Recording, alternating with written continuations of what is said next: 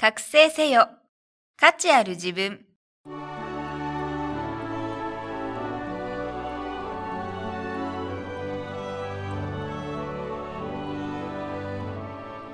ポッドキャスト覚醒せよ。価値ある自分は、インターネットを活用することで、自宅にいながら経済的に自立し、自分らしく生きる方法をお伝えする番組です。自分の中に眠る無限の可能性を引き出し、夢や目標への第一歩を踏み出すために、シビスはなりたい自分になるお手伝いをします。この番組は、豊かな暮らしにつながるスキルだけを効率よく学べるオンラインスクール、シビスがお送りいたします。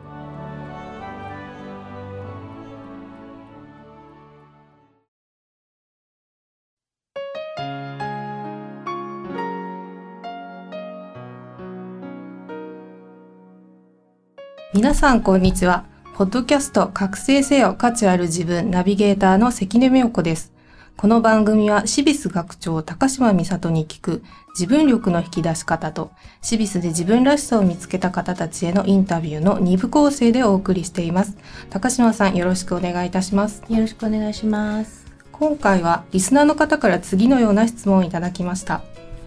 在宅でキーパンチャーになれると言われて大金を払いましたが仕事がありません。どうすればいいでしょうか？はい。えっと、なんかあの購入されたんですかね、きっとね。そうですね払ったってことは、うん何かあの教材なり、あのそれに必要なパソコンセットなりを購入されたと思うんですけど、えっとこれあのすごく15年ぐらい前からあの問題になってまして、はい。あの15年20年ぐらい前かな。はい。あのまだパソコンがそんなに普及してなかった頃に、ワープロを買って、はい。あの自宅でその入力の仕事がありますよみたいなあのですごく社会問題的にもなったと思うんですけど、はい。それの延長だと思うんですね。でそのパソコン以外でもすごく教材あのいろんな教材をこれを買うとこういう仕事がありますよっていうことでもうさもあのそれを買っただけであの仕事があるかのように歌って買わせるんだけど実は仕事は自分で見つけてこないとないという、そういうパターンだと思うんですよ。はいで非常に多いんですね。で自分であの本当に仕事があるのかどうかっていうのをあの判断するだけのあまりあの知識のない人にあの話を持っていって、うん。あそうなんだって信じてしまって購入してしまうっていうケースなんですけども、もあのもし購入したばっかりであればあのキャンセルとかもできると思うので、まあ7日以内であれば消費者センターとかに相談して、キャンセルするってこともできると思うんですけど、はい。それ以上経ってしまって中も開封してしまってたりする場合はできませんので、はい。あのそれを使って本当に仕事につなげる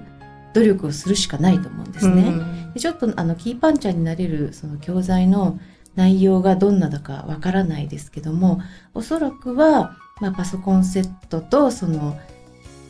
指をはいここでここですよとか、そのキーパンチャーのためのになるための教材だと思うんですけども、ね。はい。あのそれ練習したからといってスキルはアップするんですけども仕事はないんですね。自分で見つけなきゃいけないんですよ。はい。でもスキルがあれば自分で仕事を見つけることは確かに可能なので、とりあえずそれをマスターしたら仕事があるってはいうのはもうあの諦めていただいて、であのスキルアップにのためにつなげようっていうふうにあの割り切っていただいて、教材をとにかくやり込んでいただくしかないと思うんですよ、うん。もうキャンセルできないとなったら、そうですあのね。活用し倒すしかないんで、そうなった時にあの書いてあることを書いてある通りさらっと一回やっただけでは絶対スキルにつながらないので、はい。繰り返し繰り返し繰り返し練習するしかないですからあの例えばもうキーパンチャーの仕事とか行ったらあのブラインドタッチできないと絶対なれないじゃないですか。ですね。あの初心者でもなれますとかあの何も知らなくても仕事ありますよって歌われてたとしてもあのそれはあないのでそんな甘いことは世の中ありませんので、あのブラインドタッチできるまでにうんスキルアップしちゃえば済むことじゃないですか。はい。そしたら仕事本当にありますので、で教材の,、まあ、あの内容はあの業者さんによってそれぞれだと思うんですけども、はい、まるっきりあのやって損になるっていうものではないと思いますのでやればやったであのスキルはアップすると思いますのでとにかく反復して繰り返し繰り返しやってもうあのブラインドタッチ自分はできるっていうところまで行ってから仕事探していただきたいんですね。うん、で仕事を探す先っていうのはもうその業者さんは多分当てにならないので、はい、あのまあ、諦めていただいてでインターネットであの在宅の双方とかえそういった仕事をあの募集しているサイトがたくさんありますので、はい、そういうところにこういうことができますよと、うん、で何文字を何何分で打てますとかそういったあの自分のスキルを公開していくと、あのぼちぼち仕事ってきます、うん、で最初の1個をクリアして最初の1個やっていただくと実績がつくじゃないですか。はいで実績があると今度こうこうこういう仕事をしましたっていう実績を追加していけるので、うん、まずはますます仕事がたくさん来るようになりますのでまずスキルアップからですね。はい、はいそうですね。あの、一回騙されてしまったと言って落ち込んでそのままにするのではなくて、もう今あるものから自分が何が得られるのかっていうのをもう徹底的に使い倒して身につけてしまうというのが大切ですね。そうですね。そのよく騙されてしまったっていうあの発言をされる方非常に多いんですけども、うん、あの騙されるというのはその自分に甘さがあるってことなんですよ。うん、で何もその努力しないでそれを買っただけで仕事が来るなんてことはあの多分そこまでは思ってないと思うんですけども購入してのスキルを身につけるのにあこんなはずじゃなかったこんな大変だと思わなかったっていう気持ちがあるから騙されたというふうになると思うんですけどここで自分が徹底的にスキルを身につけてしまえばその教材ってすごく身になったってことになるんですよ、ゆくゆく。でそれがいくらであっても自分がそれだけのそのあの金額に見合うだけのスキルをつけたと思えるまで騙されたと思わなくなるまであの努力していただきたいと思います。はい、はい続いては、シビスで自分らしさを見つけた方へのインタビューをお送りします。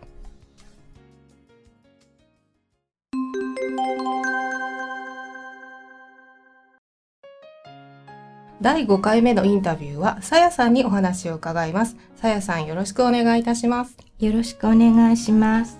さやさんは派遣のお仕事の傍ら IT スキルを学習していらっしゃいますが、なぜ新たな学びを始めようと思ったのでしょうか？こちらを教えていただけますか？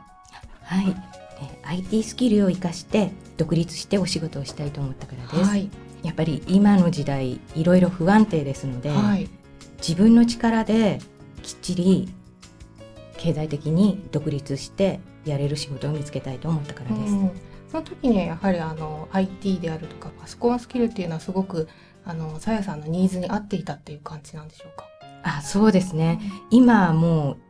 一番自分にとって身近でできるものって言ったら IT スキルを生かして仕事するっていうことになります。もともとパソコンはお好きだったんでしょうか？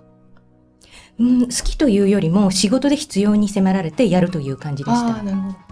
IT スキルを学習することについてなんですけれども、はい、えーと、ご自身の性格は面倒くさがりと自覚していらっしゃるそうなんですがそれでもあの学習を継続できている秘訣というのはありますか？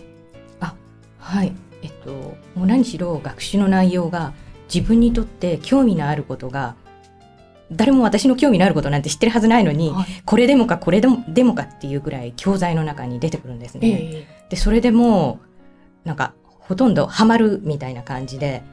もうめ自分が面倒くさがり屋だったのかなって思うくらいの勢いで進んでます。はい、次から次へと面白いことが、はい、あの現れてくる。はい、そうですね。独学ですとあのサポートも欲しいっていうある時があると思うんですが、そんな時はどうされてますか？あ、サポートの先生もいらっしゃるので、うん、はい、質問することできますし、うん、あと添削がすっごい丁寧に返ってくるんですね。添削があるんですか？はい。なので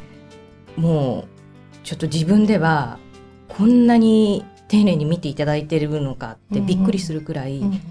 きっちりした形で返ってくるので、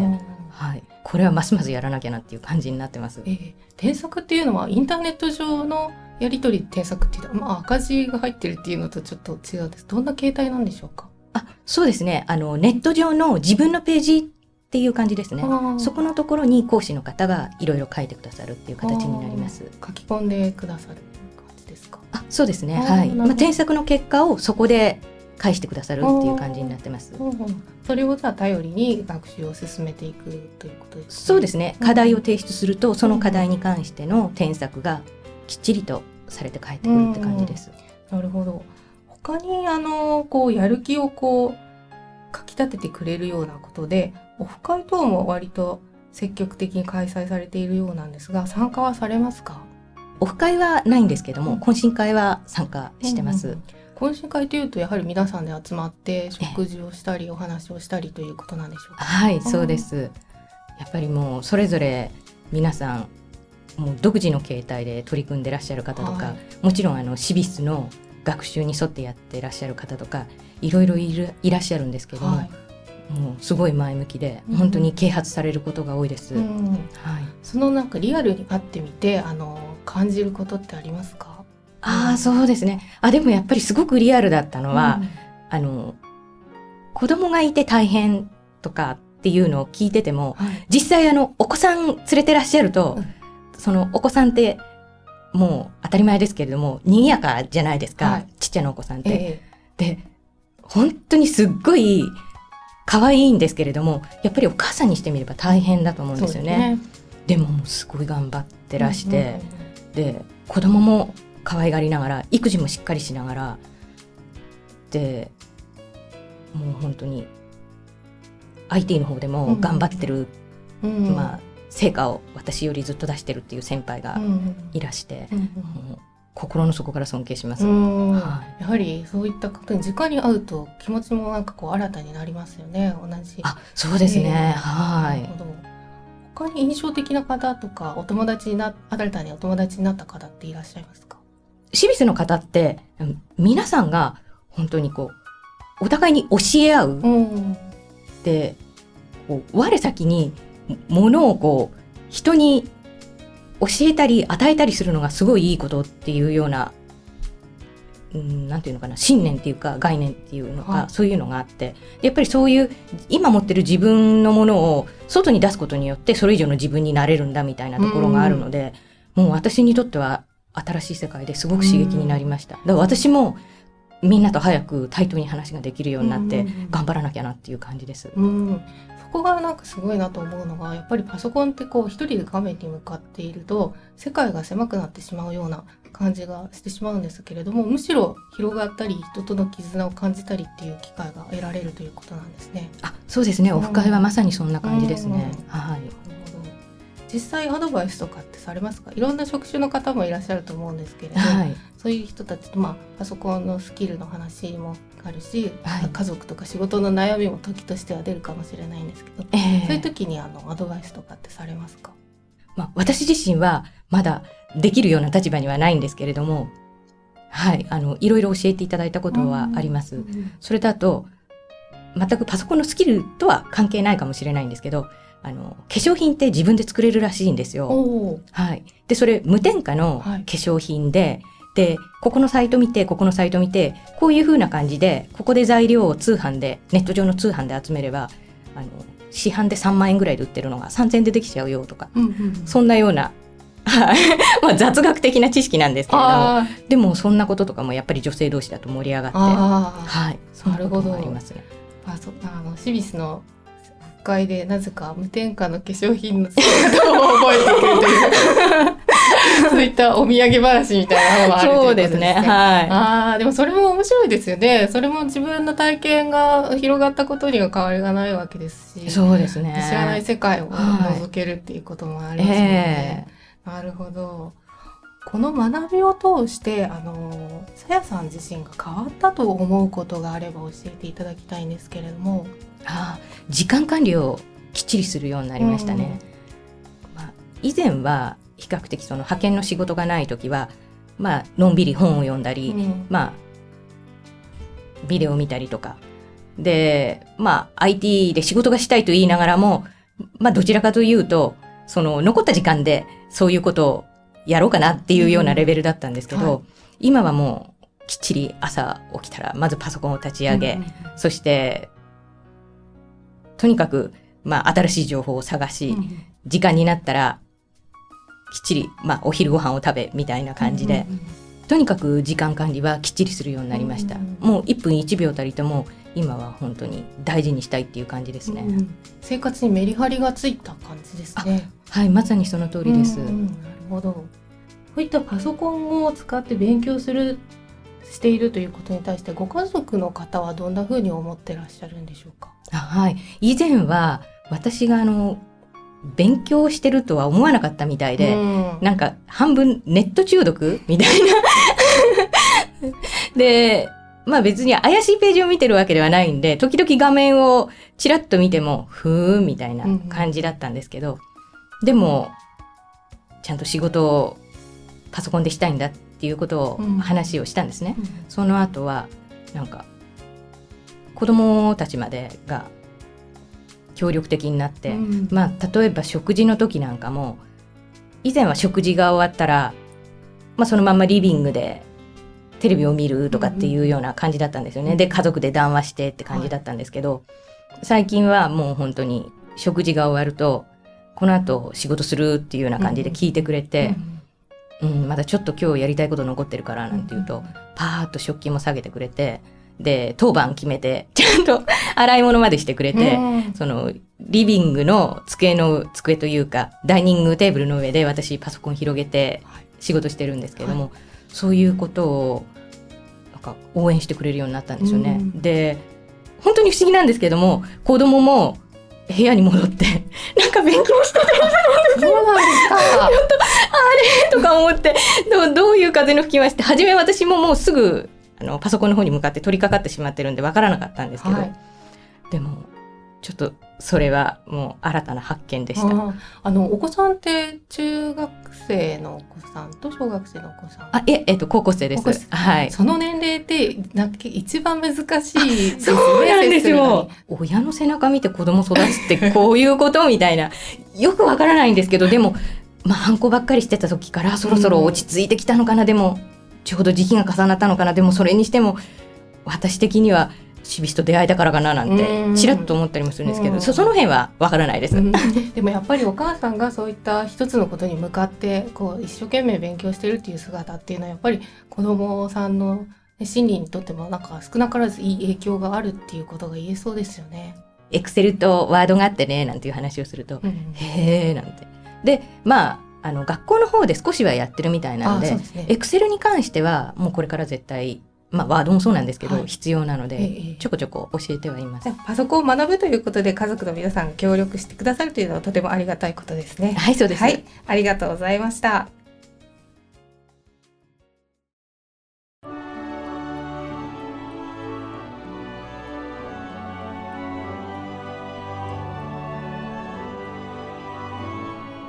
今日のポッドキャストはいかがでしたか？番組では、シビス学長、高島美里への質問をお待ちしております。パソコン、初心者なのですが、子育て中でも大丈夫？など、お気軽にご相談ください。ご質問は、シビスホームページのお問い合わせフォームからお願いいたします。URL は、http コロンスラッシュスラッシュ www.cibis.jp スラッシュインフォメーションスラッシュインデックスドット .html です。それではまた次回お会いしましょう。ごきげんよう。さようなら。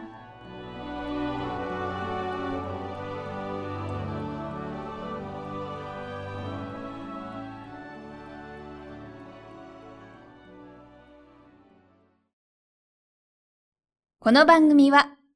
豊かな暮らしにつながるスキルだけを効率よく学べるオンラインスクール、シビスがお送りいたしました。